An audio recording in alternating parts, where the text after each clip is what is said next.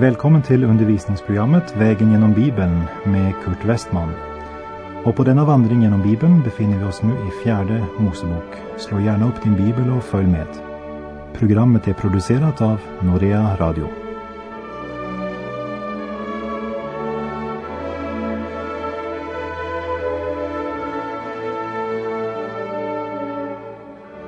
Vi har nu kommit till fjärde Mosebok kapitel 25 och därmed skiftar scenen totalt. I de föregående kapitlen så var vi på Piskas topp och på Peors topp, det vill säga på höjderna där vi lyssnade till Guds vittnesbörd om Israel. Men nu är vi nere på det moabitiska låglandet där vi möter människan och hennes självvalda vägar. Där på Piskas topp hade vi med Gud och hans tankar att göra. Här i kapitel 25, vilken total motsats när vi möter människan och hennes vägar. Och vi anar här i alla fall något av vad Herren menar när han genom profeten Jesaja i kapitel 55 säger Se, mina tankar är inte era tankar och era vägar är inte mina vägar, säger Herren. I det här kapitlet ska vi se på det mest utstuderade och mest sataniska av allt det Bileam gjorde. Vi har upptäckt Bileams väg som Petrus andra brevs andra kapitel talade om. Det är girighetens väg. Det är hundralappar och tusenlappar han är på jakt efter och han är villig att offra sina principer för klingande mynt. I Judas brev läser vi om Bileams misstag. Hans misstag var att han inte förstod att Gud kunde förklara rättfärdigheten som en gåva till den syndare som ville tro hans budskap. I Uppenbarelseboken 2, vers 14 läser vi om Bileams lära, om det fördömliga budskap han lärde. Men något har jag emot dig, att du hos dig har några som håller sig till Bileams lära. Han som lärde Balak att gillra en fälla för israeliterna så att de åt offerkött och bedrev otukt. Bileam ville så gärna få del i den rikedom som kung Balak lovade honom och som han skulle få om han bara förbannade Israel. Men trots all skröplighet och synd som vi under vandringen har sett bland Israels barn så vakar Herren över sitt löfte till Abraham, Isak och Jakob. Så eh, Bileams försök på att förbanna Israel för att få jordisk rikdom av kung Balak, det misslyckades. Herren vakar över sitt folk och även om Bileam försökte så kunde han inte förbanna Israel. Och när han alltså upptäcker att det inte stod i hans makt att förbanna Israel därför att Gud inte tillåter honom att ropa ut detta budskap från Piskas topp. Då ger Bileam kung Balak råd om hur Balak kan förleda Guds utvalda folk till korruption. Och samma teknik är mycket utbredd idag. Om du inte kan besegra dem så förena dig med dem, som man brukar säga. Balak kunde inte besegra Israels folk för Herren var med dem. Därför lärde Bileam honom hur han skulle förena sig med dem och inifrån leda dem bort från deras Gud. Farao kunde inte hålla Israels barn i träldom längre när Gud befriade sitt folk genom blodet av påskalammet som slaktades. Balak kan inte besegra Israel i en öppen strid. Paulus uttrycker det så här i Romarbrevet 8.35. Vem kan då skilja oss från Kristi kärlek? Nöd eller ångest? Förföljelse eller svält? Nakenhet, fara eller svärd? Nej, nöd eller förföljelse kan inte skilja oss från Kristus. Inte ens svält och inte en gång svärd. Det är starka ord. Det är sant att det är viktigt att verkligen lägga märke till vad som står skrivet i Guds ord. Men det är ibland också viktigt att lägga märke till vad som inte står skrivet. Slå upp Romarbrevet 8, vers 35. Och lägg märke till vad som alltså inte står uppräknat när aposteln räknar upp vad som inte kan skilja oss från Kristus. Det står inte att välfärd inte kan skilja oss från Kristus. Eller rikedom, pengar, makt, berömmelse.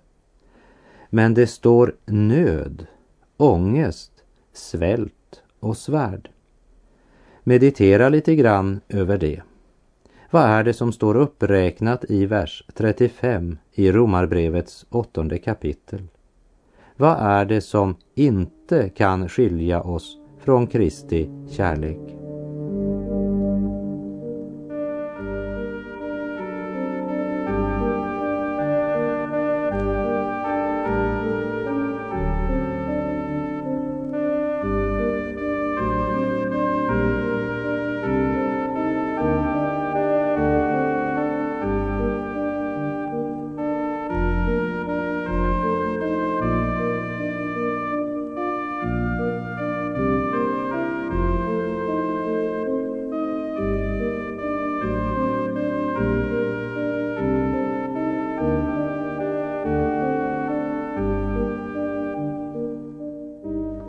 Bileam ger kung Balak rådet att inte ta en konfrontation med Israels barn, men hellre infiltrera. Fjärde Mosebok 25, verserna 1 till och med 3. Och medan Israel uppehöll sig i Sittim började folket bedriva otukt med Moabs döttrar. Dessa inbjöd folket till sina gudars offermåltider och folket åt och tillbad deras gudar. Och Israel slöt sig till Baal Peor. Då upptändes Herrens vrede mot Israel. Ser du vad som sker? Bileam kunde inte förbanna Israel, men han kunde lära Balak vad han skulle göra.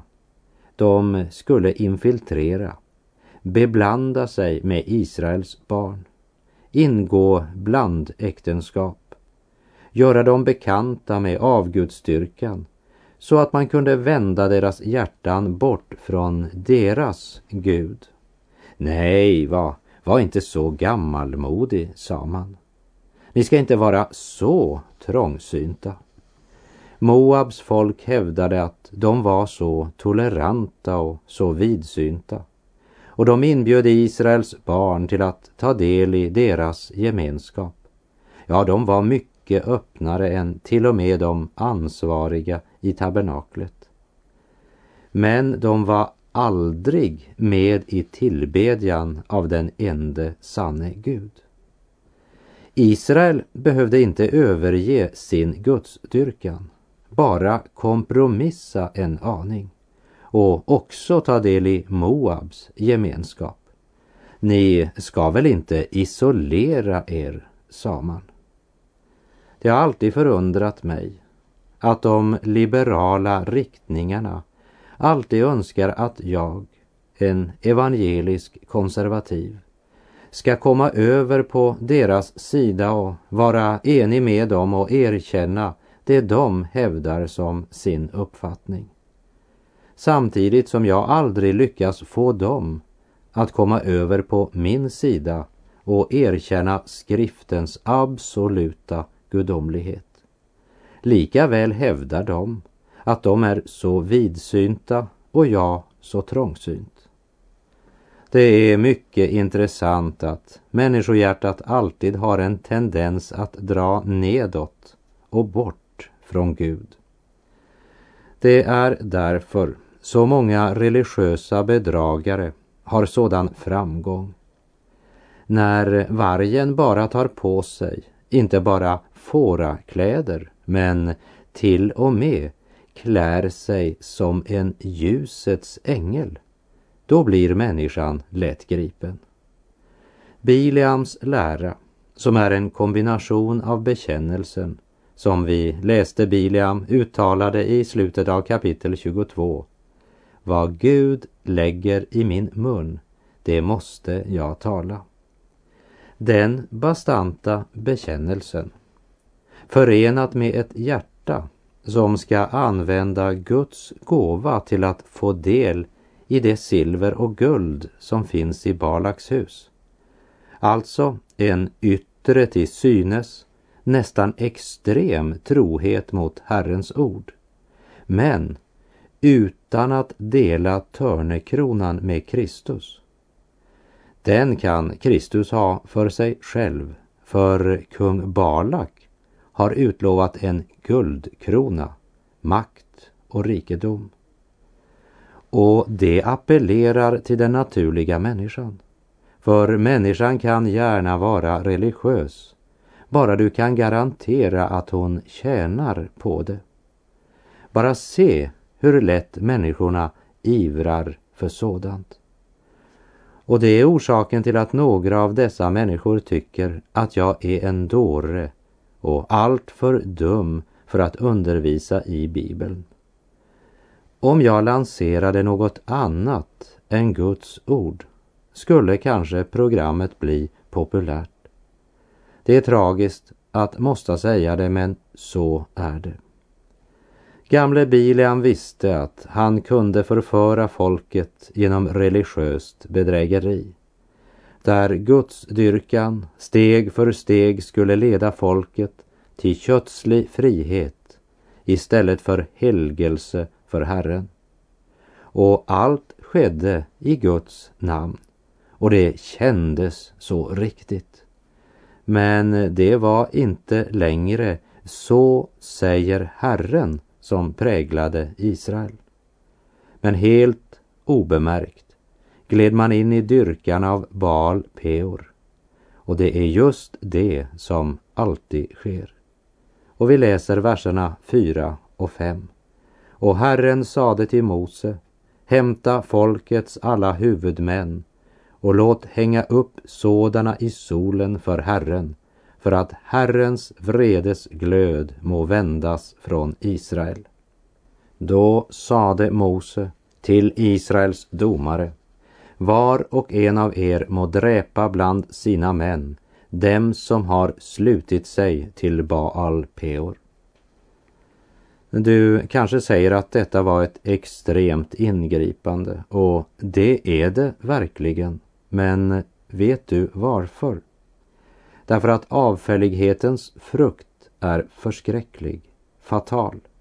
Israel hade börjat tillbe Moabs gudar och börjat vända sig till Baal Peor. Och om de fick fortsätta på den vägen så hamnade de i helvetet. Därför utför Gud här en barmhärtighetshandling för att frälsa nationen Israel. Och vi läser verserna 6 till 9. Nu kom en man av Israels barn och förde in bland sina bröder en midjanitisk kvinna inför Moses och Israels barns hela menighets ögon. Under det att dessa stod gråtande vid ingången till uppenbarelsetältet. När Pinehas, son till Eleasar, son till prästen Aron, såg detta stod han upp i menigheten och tog ett spjut i sin hand och följde efter den israelitiske mannen in i tältets sovrum och genomborrade dem båda, såväl den israelitiske mannen som kvinnan, genom att han stack henne genom underlivet. Så upphörde hemsökelsen bland Israels barn. Men det som hade omkommit genom hemsökelsen utgjorde 24 000. Tänk att Biliams villfarelse hade redan lockat 24 000 i döden. Detta var Bileams lära, Bileams villfarelse. Och Herren säger oss att samma villfarelse får ingång i Kristi församling och är i Kristi kyrka idag. Jag tror inte att fienden kan skada Guds folk eller Kristi kyrka från utsidan. Det fick jag med egna ögon se under de år jag hade min tjänst bland de förföljda troende bakom det som den gången kallades järnridån och som Paulus uttryckte det i Romarbrevet 8.35 att varken nöd eller ångest eller förföljelse kunde skilja oss från Kristus. Och vi ska repetera det Herren sa till församlingen i Pergamon i Uppenbarelseboken 2, vers 14.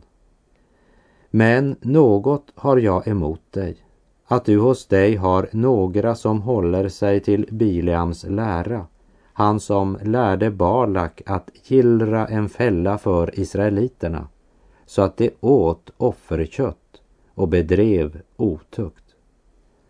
Detta är Bileams villfarelse bland den första tidens kristna. Pergamon illustrerar unionen mellan världen och kyrkan. Världen välde in som en flod och djävulen gick med i Pergamons församling. Det var inte yttre förföljelse men Bileams villfarelse som inifrån förstörde kyrkan. Denna viktiga princip kan du överföra till alla relationer i livet Se till exempel på USA som har en försvarsmakt som är rustad till tänderna. Redo att slå till mot alla yttre fiender, var i världen de än måtte befinna sig. Samtidigt förfaller landet moraliskt på ett sätt som vi aldrig sett tidigare i USAs historia. Det är en nation i upplösning. Och i Sverige så är vi bara några få steg efter. Romarrikets fall förorsakades inte av yttre fiender. Det var familjeupplösningen och det inre förfallet som krossade Rom. Kära vän, har du någon gång tänkt på att också Herren Jesus blev förrådd inifrån? Det var ingen romersk soldat som förrådde Jesus. Det var en av hans egna apostlar som förrådde honom. Och det var hans egen nation som förrådde honom inifrån och som utelämnade honom till romarna för att korsfästas. Jesus blir alltid förrått inifrån. Det är sant också idag. Det är Bileams villfarelse och den leder till fördärv. Det vet Gud bättre än någon annan. Och det avgjorde också Pineas handlande vid detta tillfälle. Han visste att det var inte falsk tröst som kunde rädda Israel. Pinehas visste att Gud kan inte se mellan fingrarna och det kan inte heller Pinehas som är en Herrens tjänare. Och det har sannerligen varit tider i mänsklighetens historia då mänsklig tolerans blev synd mot Gud. För den gudomliga sanning som vi inte vågar se i ögonen i ögonblicket kan knivsticka oss i ryggen senare i livet. Fjärde Mosebok kapitel 25 avslutas med fridsförbundet som Gud sluter med Pinehas, överste prästen Arons barnbarn. Pinehas var son till Eleasar, Arons tredje son. Arons två äldsta söner, de hade burit fram främmande eld inför Herrens ansikte och då hade eld gått ut från Herren och förtärt dem så att de föll döda ned inför Herrens ansikte som vi läste om i tredje Mosebok 10. Och helt till sist här i kapitel 25 ger Herren Moses order om att angripa midjaniterna. Och vi läser verserna 10 till och med 18. Och Herren talade till Mose och sade Pinehas, han som är son till prästen Arons son Eleasar, har avvänt min vrede från Israels barn genom att han har nitälskat bland dem liksom jag nitälskar.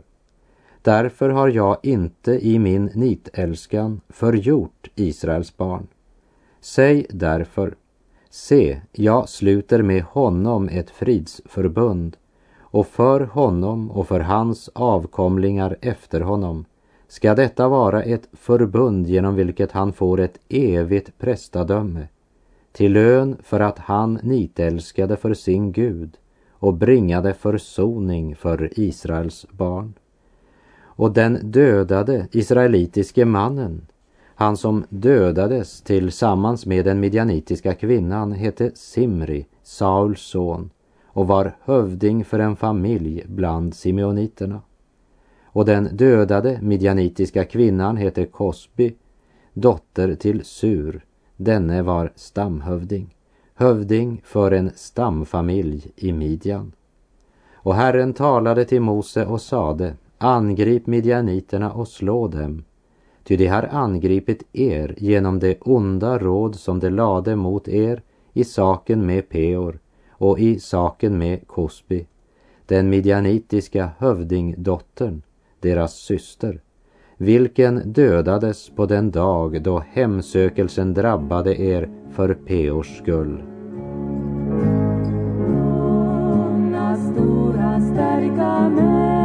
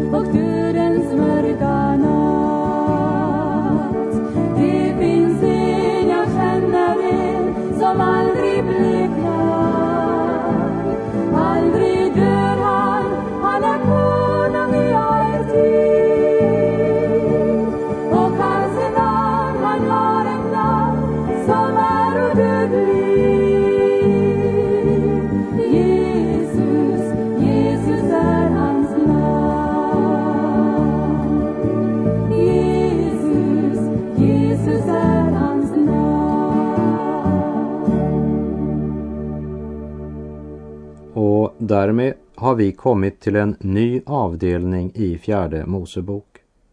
Det hålls nu folkräkning med en ny generation. En generation som gör sig redo att gå in i Kanans land. När vi jämför folkräkningen de gjorde andra året de vandrade i öknen så märker vi att de på 38 år inte hade vuxit något alls. Men de hade faktiskt blivit 1820 färre stridsdugliga män. Och det är fem av stammarna som står för minskningen, nämligen Rubens stam, Simeons stam, Gads, Efraims och Naftali stam. Rubens stam har minskat från hela 59 300 till 22 200. Det vill säga en minskning på hela 37 100 stridsdugliga män över 20 år. Rubens stam blev alltså mer än halverad under de 38 år då de irrade runt i öknen. Medan sju stammar har en ökning och bland de stammar som ökat något är Juda stam som ökat med 1900. Men totalt har alltså Israels folk minskat med 1820 stridsdugliga män. Och så läser vi om Levi stam, leviterna, i fjärde Mosebok 26, verserna 62 till och med 65. Och det av leviterna som inmönstrades utgjorde 23 000. Alla av mankön som var en månad gamla eller mer. De hade nämligen inte blivit inmönstrade bland Israels barn eftersom inte någon arvedel var given åt dem bland Israels barn. Dessa var det som inmönstrades av Mose och prästen Eleasar när dessa mönstrade Israels barn på Moabs hedar vid Jordan mitt emot Jeriko. Bland dessa var ingen av dem som förut hade blivit inmönstrade av Mose och prästen Aron när dessa mönstrade Israels barn i Sinais öken. Ty om dem hade Herren sagt, det ska dö i öknen. Därför var ingen kvar av dem utom Kaleb, Jefunnes son, och Josua, Nuns son. Detta är den nya generationen. Alla i den förra generationen, med undantag av Kaleb och Josua, har dött. Och när vi fortsätter vår vandring, vägen genom Bibeln, så ska vi bli närmare bekanta med dessa två. Det är både intressant och inspirerande läsning. Och vi ska se speciellt på dessa två när vi kommer till Josua bok. Och med det så får jag säga tack för den här gången. På återhörande om du vill. Herren vare med dig. Må hans välsignelse vila över dig. Gud är god.